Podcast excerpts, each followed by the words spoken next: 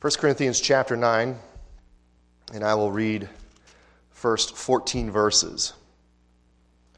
So here Paul writes Am I not an apostle? Am I not free? Have I not seen Jesus Christ our Lord? Are you not my work in the Lord? If I am not an apostle to others, yet doubtless I am to you, for you are the seal of my apostleship in the Lord. My defense to those who examine me is this Do we have no right to eat and drink? Do we have no right to take along a believing wife, as do also the other apostles, the brothers of the Lord, and Cephas? Or is it only Barnabas and I who have no right to refrain from working? Whoever goes to war at his own expense, who plants a vineyard and does not eat of its fruit? Or who tends a flock and does not drink of the flock?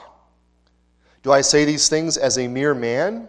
Or does not the law say the same also? For it is written in the law of Moses, You shall not muzzle an ox while it treads out the grain. Is it oxen God is concerned about? Or does he say it altogether for our sakes? For our sakes, no doubt. This is written, that he who plows should plow in hope and he who threshes in hope should be partaker of his hope. If we have sown spiritual things for you, is it a great thing if we reap your material things? If others are partakers of this right over you, are we not even more? Nevertheless, we, do not we have not used this right, but endure all things lest we hinder the gospel of Christ. Do you not know that those who minister the holy things eat of the things of the temple, and those who serve at the altar partake of the offerings of the altar? Even so, the Lord has commanded that those who preach the gospel should live from the gospel. This is like the pastor's favorite passage. I could do like a Jerry Maguire show me the money. I'm, I'm kidding. So last week, sorry. last week we looked at uh, 1 Corinthians 8, all of 1 Corinthians 8, as um, Paul here uh, begins another section in 1 Corinthians as he looks and addresses this issue that the Corinthians raised up concerning things offered to idols. It is the second question that was sent to Paul from the Corinthian church, and Paul will be looking at this question in depth as he starts the answer in chapter 8 and kind of carries that on all the way through to chapter 10. But in chapter 8, Paul basically lays out the problem and gives you the solution. And then he's going to start to apply this and, and apply it to his own life and then show how it should apply into the lives of the Corinthians. Now, the problem is not so much the idea of things offered to idols, but how one reacts to the things offered from idols or offered to idols. Again, given the fact that Christians all grow in their faith, they grow in their knowledge, they grow in their sanctification at different rates, were that it were so that we would all kind of progress at the same way and you know we could all look at each other and we'd all be in a nice line moving forward but sometimes people move ahead of the line sometimes people fall a little bit behind the line and that's just the way it is People progress in their faith at different rates, and it stands to reason people would have different reactions then to things offered to idols. Some would see it as no big deal, others see it as something it's a scandal, and, it, and it's a scandal to them. Now, Paul gives the truth based on that principle that he talks about in verse, uh, I think it was 1, yeah, 1, where he says, Knowledge puffs up, but love builds up. So, the first thing to note is what is the truth of the situation? And Paul tells you the truth. He says, Idols are nothing. They are nothing. And we looked at that, right? We looked at a passage, there's several of them in Isaiah, but we looked at one in particular, which is kind of, in my mind, I, I, I like it because it's funny. It's, it's kind of comic relief. It shows this guy who cuts down a tree and he takes some of the wood and he uses it to, you know, to heat up his furnace so he can, you know, do his, you know, work and everything, and he uses it to warm himself by the fire. He uses it to cook his food, and then what's left over, he carves into an image and then bows down and worships it. It's the height of stupidity. It's the height of the lostness of the fallen human being who uh, refuses to worship the Creator and instead worships and loves the creation. Idols are nothing. Paul goes on to say there's only one God. There's, there, you know, it's another thing that the prophets, particularly Isaiah, is very keen to get us to realize. There is one God and there are no others. That's what, that's what Jehovah says. I am the Lord their God, your God. There are no other gods. It's not like every nation had its own God or every nation had its pantheon of gods. That's what they believe, but the reality is there are no other gods than Jehovah. So, therefore, because idols are nothing, anything offered to them essentially is nothing. It becomes fair game. But within the Corinthian context, right, some are coming out of pagan idolatry, some are coming out of that lifestyle of the whole sort of pagan religious worship situation in which you would have these meals that are offered up to some god and then whatever else goes on after that typically in corinth probably some kind of orgy or some kind of you know immoral activity they're coming out of that so their consciences might still be weak. You know think of a baby when a baby is born right? His head is still soft right? You know the, the skull hasn't had time to harden and, and you know that's like the conscience of these people coming out of pagan idolatry it still needs to strengthen up it hasn't strengthened up enough yet so if they see some, someone eating food that had been offered to idols, it could wound their weak conscience. It could, as Paul says, they would be emboldened then to go and eat those things offered to idols. And, and it's not just eating the food, but like engaging again in that entire lifestyle. Paul goes on to say, food is food, right? And we're at liberty to eat or abstain as we see fit. But if our eating causes another brother to stumble in their walk of faith, then we're the sinner. Okay? Now, a question, you know, a comment was brought up last week, you know, about the tyranny of the weaker brother, right? We don't want to fall into that.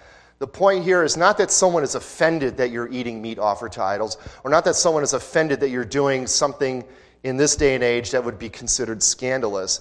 It's whether or not that actually causes that weaker brother to engage in that sinful activity and to uh, fall back into a life of sin. There are a whole bunch of people out there that are offended that you might watch a certain movie. But it doesn't, I mean, it, it doesn't tempt them to go watch certain movies. They, they just don't want you to do it. Okay? That's the idea of not allowing your liberty to be at the mercy of the quote unquote weaker brother. In fact, I would go on to say that if the weaker brother thinks he's the weaker brother, then he's not the weaker brother. Um, but here, this, the idea, Paul's like, if what you do, if you exercise your liberty and it causes another brother to stumble, scandal, right? That's what the stumbling block.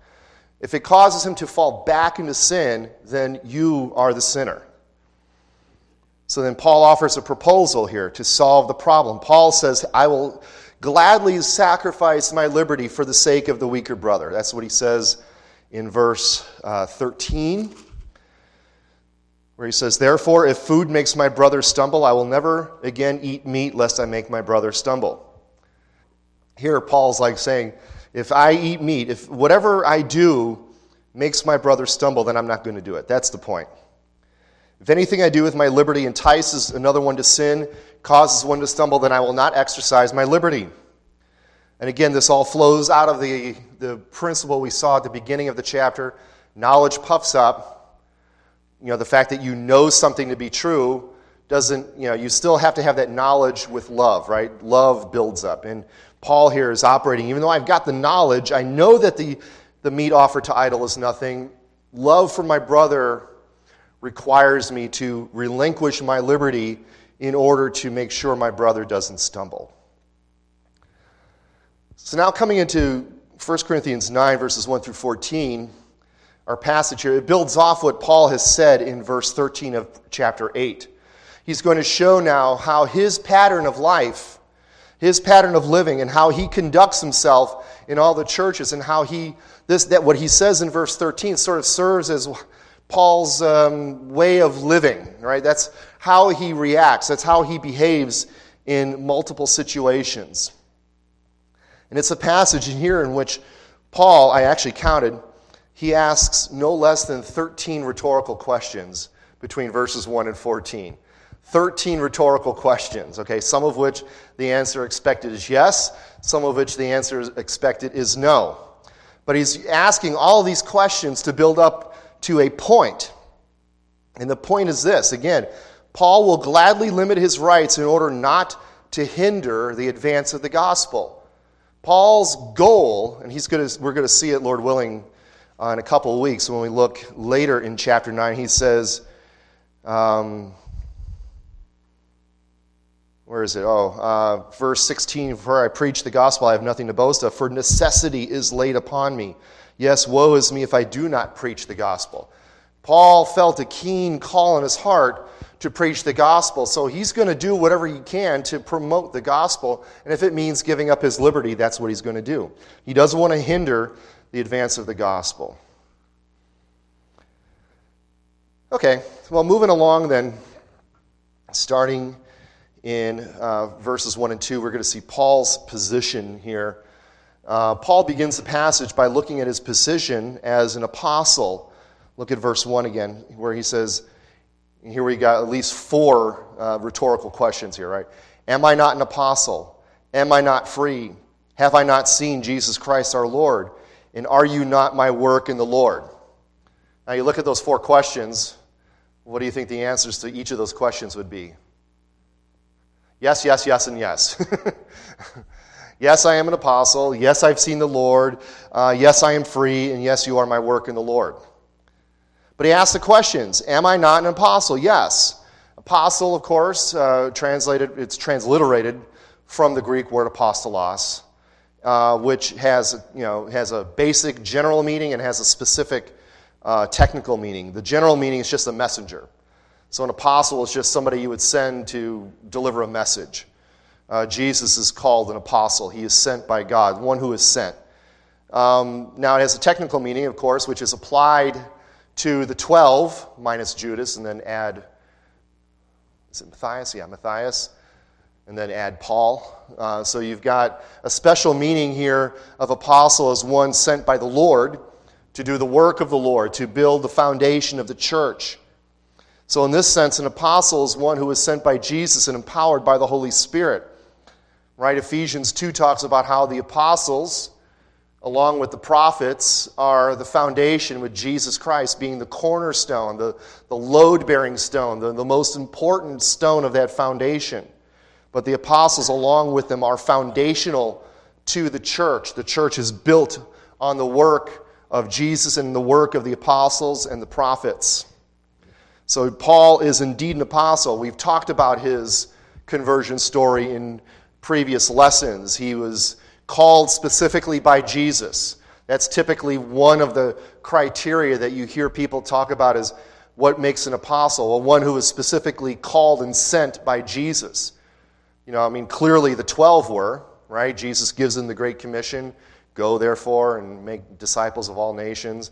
And he calls Paul, right? Paul's on the road to Damascus and he's going on to persecute Christians. And Jesus stops him in his tracks and tells him, You're going to be my apostle to the Gentiles. You're going to do what I tell you to do. So Paul is indeed an apostle. Now he is also free. As an apostle, of course, G, uh, Paul is a slave to Christ. That's what he calls himself multiple times. Pretty much every letter he writes, he begins by saying, Paul and maybe his companions, a slave or a servant or a bond servant, depending on how you want to translate the word doulos, he is a slave of Christ. But also, as an apostle, he's one who holds a lot of authority in the church. Right? The apostles were the ones that went out and developed the churches. They're the ones that uh, you know, eventually end up saying you need to call elders and deacons in the church. You have to you know, he, they, they, they have a lot of say in the church. So, as such, he is free from being under authority in the church. He has, you know, as an apostle, he would be probably the, you know, if, if you were going to put it on a hierarchy, he'd be at the top of the food chain as an apostle. Now, it doesn't give him license to sin, doesn't mean I'm free, I can do whatever I want, right? But it, it, it's, he certainly has freedom as an apostle. He has rights as an apostle. So he is free. He goes on, has not he seen, has not he seen the Lord? And he certainly has. We just talked about that. Um, again, being someone who has seen the risen Lord Jesus often is considered a criteria for being an apostle. And Paul was definitely a witness of the risen Lord. Paul received ongoing revelation from Jesus, as chronicled in the book of Acts. When Paul spoke, he, you know, he spoke with the authority of the Holy Spirit. He spoke as an apostle, as one sent by Christ. And finally, Paul says, uh, Are you not my work in the Lord? And again, the answer to that question is, is yes. The existence of the church in Corinth is a clear evidence of Paul's work in the Lord. Look now at verse 2. If I'm not an apostle to others, yet doubtless I am to you, for you are the seal of my apostleship in the Lord. In other words, look, if I'm an apostle nowhere else, at least I'm an apostle here in Corinth. You have seen my work in Corinth. We looked at this in Acts chapter 18. Paul labored in Corinth for 18 months. Paul developed that church. He started that church. He went through all the hassles and all the things that were going on in Corinth. And Paul started that church. He labored in that church. If at least if I'm not an apostle anywhere else, at the very least I'm an apostle here in Corinth. In fact, he calls them the seal of his apostleship. We've looked at that word before too. Seal, among other things, marks the authentication of something. So the Corinthians are the seal or the authentication or the certification of Paul's work or apostleship in the Lord. So here Paul begins this section in 1 Corinthians 9 by establishing his, apostolic, his apostolic sort of resume, his apostolic bona fides, if you will. He is an apostle of the Lord Jesus Christ with all of the rights that that position uh, brings with it. And now he's going to talk about some of his rights. My rights. My rights in verses 3 through 7. So he said, Yes, I'm an apostle. I, that is my position. I'm an apostle called by the Lord Jesus Christ. Now, what are some of the rights that apostles have? Well, he's going to go and describe those in verses 3 through 6. So, my defense to those who examine me is this. Now, I'm just going to pause there in verse 3. Paul is constantly defending his apostleship to this, to this church. You know, when we get to 2 Corinthians, Lord willing, when we get there, there's going to be a lot of debate as to the challenges of Paul's authority in Corinth, his apostolic authority, and he's going to talk about what he calls the so called super apostles and so on and so forth. So they, there, are all, there were constantly those who were examining him, putting him under the microscope. You know, if you're really an apostle, why don't you do this? Why don't you do that? You know, even just when we saw earlier with the divisions in the church, we already saw that, you know, even though there was a section, there was a, a, a, a, uh, a group that were devoted to Paul, there was a bunch of groups that were not devoted to Paul, right? So you know, let's say Paul had 30% of the people on his side. That means 70% of the people were not on his side. They went to other, other, you know, well, we vote for Apollos or we vote for Peter or so on and so forth. So, anyway, my defense to those who examine me is this. So, here, I'm going to defend my position. Do we, not, do we have no right to eat or drink? Do we have no right to take along a believing wife, as do the other apostles, the brothers of the Lord and Cephas? Or is it only Barnabas and I who have no right to refrain from working? All right, so the first right Paul talks about here is the right to eat and drink. Now, you hear that, it's like, what, the Corinthians were saying you can't eat or drink in our, you know, you, you, get some of these churches, like, you know, they get the brand new sanctuary, the new carpet, and the new pews, like, don't bring any liquids or food into the, you know, into the sanctuary. Now, that's not what they're saying, okay? When Paul says, do I, do I not have a right to eat and drink? It is, a, it is basically about receiving support from the Corinthians. Do I not have a right to have my basic needs met by you? I am your apostle. I've established your church. Do I not have a right to receive my basic necessities from you? Paul labored greatly again in establishing this church, the church in Corinth. Doesn't he have at least a right to be supported by them? And not only does an apostle have expectations to have his basic needs met, there's also the expectation to be able to bring along a believing wife, again in verses 5 and 6.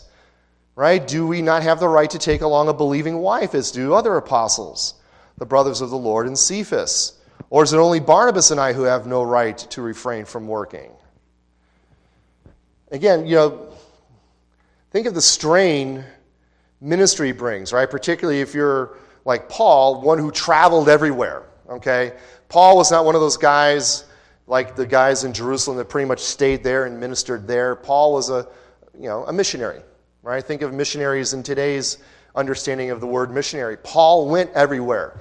Now, if you're a missionary of the church and you went to a faraway land and you left your wife and your kids behind, how much, you know, how much fun would that be, right? So your wife and your kids are left behind to try to struggle to support themselves while you're off six months, a year, two years, three, however long.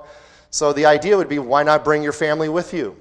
And if they bring their family with you, why, you know, the church ought to kind of support that, bringing the family with, with them, right? Again, the strain of missionary ministry, the strain of on marriages and on family. I mean, it's bad enough even just in a church in which a minister labors in one church and doesn't go doing a lot of traveling, right? You know, visitation, counseling, preparing for messages. You often become, you know, you can have, you know, you hear of golf widows, right? You know, when golf season comes along and your husband's gone all the time because he's playing golf. Well, you know, that could happen also in ministry. You can have ministry widows because the minister is too busy serving the needs of the church and not, you know, not enough serving the needs of the family. So, being able to travel with your spouse relieves the strain of being apart during ministry. Now, apparently, this wasn't an issue for the other apostles, right? Peter, Cephas, the brothers of the Lord. You know, they have, apparently, they had the right, but apparently, you know, the idea is Paul didn't. So, look, other apostles have their needs met and are able to bring their wives. They have this right, as do those who serve the Lord. Why, why not me? Paul is saying, in a sense. But apparently, he goes on here and says, Or is it only Barnabas and I who have no right to refrain from working? You know, we, we saw this before too, right? Paul, when, he, when we looked at uh, Acts chapter 18, Paul, when he came to Corinth, did what, right? The first thing he does is he goes by the he goes by the riverside and, and sees, um, oh, that's Philippi, sorry, wrong, wrong place. He goes to Corinth, but he ends up becoming a tent maker in Corinth when he meets Priscilla and Aquila in Corinth, right? He ends up becoming a tent maker, which, you know, then that, that phrase has been used to describe those who support themselves in their ministry. You have a tent making ministry. That means that you're not receiving your, your support from the church. You're working your, your own job outside of the church to support your needs so you could serve the church, a tent making ministry. And, and Paul was a tent maker in Corinth, and he received apparently no support from Corinth. This becomes, again, an issue, uh, at least in 2 Corinthians for sure. And he talks about how you know the Macedonians supported me. Uh, other church, I, in fact, I think he uses the words, "I robbed other churches to support me, so I wouldn't have to uh, burden you guys. So it's like, here he is. These things ought not to be. Paul's like, why is it only Barnabas and I, apparently, who have no right to refrain from working? We should be supported by you all in order to minister to you all. And then he illustrates this point with three more rhetorical questions in verse 7. Whoever goes to war at his own expense, who plants a vineyard does not eat of its fruit who tends a flock and does not drink of the milk of the flock.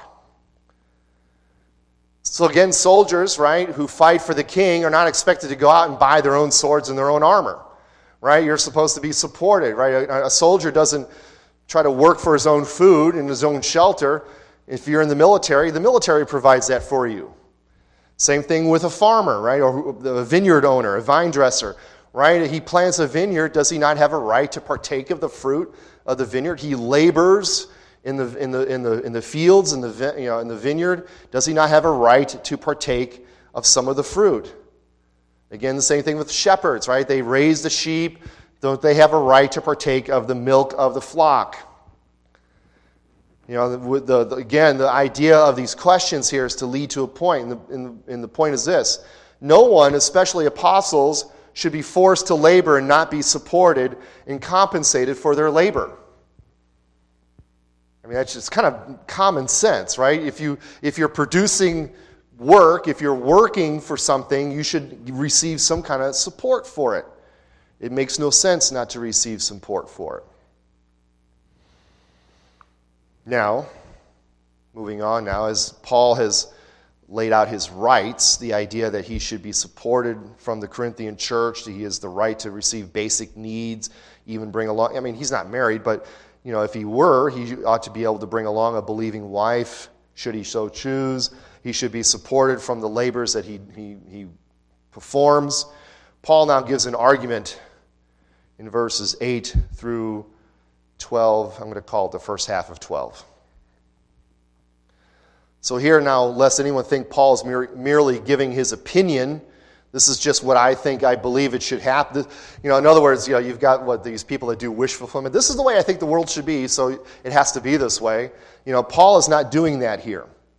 Paul now begins to quote and ground his principle and his argument in the law, verses 8 and 9. Now, do I say these things as a mere man? That's, that's the opinion. It's like, am I just giving you my opinion? Am I giving you what I think? Or does not the law say the same thing also? For it is written in the law of Moses, You shall not muzzle an ox while it treads out the grain. Is it oxen God is concerned about? So, in other words, this isn't just me talking, this is a principle found in the Old Testament scriptures. Well, in Paul's day, the scriptures.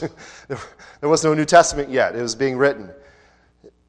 This principle of being you know, supported in your labors is a principle found in the Bible. He quotes from Deuteronomy 25 4. And the idea behind this verse is that even the oxen get to eat while they work. They get to, you don't muzzle the ox as he's treading out the grain. You allow the oxen to take a break every now and then and eat and replenish his strength and keep going.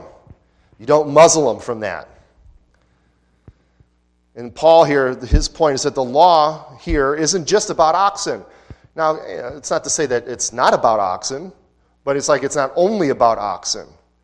It's not to deny the original context of the passage of the humane treatment of animals, but oftentimes, even in the law, we find principles that are applied to our daily lives. And that's what Paul then makes that point in verse 10. So, is it about oxen God is concerned, verse 10, or does he say it altogether for our sakes? For our sakes, no doubt, that this is written that he who plows should plow in hope, and he who threshes in hope should be partaker of his hope. Ultimately, the law of God was given for the benefit of God's people. And here, the principle of not muzzling an ox while it's treading out the grain applies to God's people. In fact, Jesus says himself in Luke 10, verse 7, right? The laborer is worthy of his wages. You don't labor and not expect to get paid for it. We're not communists, brothers. this is, you know, a labor is worthy or uh, uh, worthy of his wages. And if an ox is allowed to eat while it works, surely a laborer is worthy of his wages. So, taking this to its logical conclusion, apostles then are to be supported in their labors. And he follows up with two more illustrations here. The one who plows and the one who threshes does so in hope. And the hope is that I get to partake of some of the fruits of my labor. It would be counterproductive to not be rewarded or compensated for your labors. Now, Paul brings the argument home here in verses 11 and the first half of 12. If we have sown spiritual things for you, is it a great thing if we reap your material things? If others are partakers of this right over you, are we not even more? So, all of this that Paul has been saying up to this point leads to this statement in verse 11. Paul and his companions who have labored in the church at Corinth and in all the other churches are sowing spiritual seed. They are sowing into the lives of the people that they worked with. They are sowing into the lives of the people to whom they preach the gospel and who, to whom they disciple, to whom they, they, they labor with and, and counsel with and love. They are sowing spiritual seed, seed that will produce fruit that is good for eternity. They are, they are in a way, sort of, uh, you know, doing work that, that will carry on into eternity. So is it any is it a big thing then to ask, can we receive a little bit of material compensation? We are sowing into you spiritual seed. Is it such a great thing to ask that we get a little bit of material reward for it? So, when talking about the divisions in the church, we mentioned the culture in Corinth, right? How the teachers of the age, the sophists and the others, the philosophers of the age, would teach and expect a wage for their teaching. And that's, in a way, that was sort of how you gauged how good and important a teacher was, how much of a following he had, and how much he charged for his services. So when Paul didn't charge for his services, they didn't think he was a very good teacher. He didn't take a wage for them because he didn't want to appear as peddling the gospel. He didn't want to be seen as one who sort of sells the gospel for a profit. But here, what Paul's saying is not a contradiction. Paul chose not to receive a wage, but it is expected, especially for an apostle, that the laborer is worthy of his wages. Others have taken advantage of this right, and Paul and his companions are even more deserving, right? If anyone's more deserving of receiving wages for his labors, it's not the sophists in Corinth. It's Paul who is sowing into their hearts spiritual seed. So now, here, Paul brings his argument to a conclusion in the second half of verse 12 and through to verse 14, where we see, just look at the second half of verse 12. Nevertheless, we have not used this right, but endure all things lest we hinder the gospel of Christ. So, after all of those, everything was leading up to this point. Okay? So, everything from chapter or verse 1 to the first half of verse 12 was leading up to this point, which flows again out of chapter 8, verse 13. His main point, all the rhetorical questions, all of the arguments point to this conclusion even though Paul's an apostle, and even though that position affords him certain rights, nevertheless, Paul foregoes his rights. This is where he started in chapter 8, verse 13, and now he's finally come back full circle. We have not used this right. Freely, he freely decides to not use this right. Again, in the church, the gospel is the main thing. Our mission statement comes from the Great Commission to go out into the world and make disciples. This is done through the preaching of the gospel. And Paul didn't want anything getting in the way of the main thing. Right? You've heard it said, right? The main thing is to keep the main thing the main thing. So you don't want to let anything get in the way of the main thing. And if his liberty, if Paul decided to say, I'm going to exercise my freedom here, I'm going to demand my rights. If Paul would have done that and that would have hindered the gospel, then Paul would have been sinning. He would have, he would have been remorseful of that. If his liberty in any way was a hindrance to the preaching of the gospel, Paul says, I will let that go because I want to keep the main thing the main thing. He would gladly lay aside those rights for the furtherance of the gospel. Unfortunately, as we see in our day and age, right, in the church today, some churches across this country even, it is the gospel that is seen as a hindrance. right? It's not that we don't let anything hinder the gospel, it's that the gospel kind of becomes a hindrance, right? It becomes a hindrance to church growth. If your main thing is getting the pews filled, then you're probably going to sacrifice some part or maybe even all of the gospel at some point. If your main thing is to build a, a following, to get a large following on Twitter and social media, and, and again, to have the churches full, the gospel can become a hindrance to that. Paul would not let anything hinder the gospel. And now, finally, in verses 13 and 14, Paul returns to his earlier thesis. Look at verses 13 and 14. Do you not know that those who minister the holy things eat of the things of the temple, and those who serve at the altar partake of the offerings of the altar? Even so, the Lord has commanded that those who preach the gospel should live from the gospel.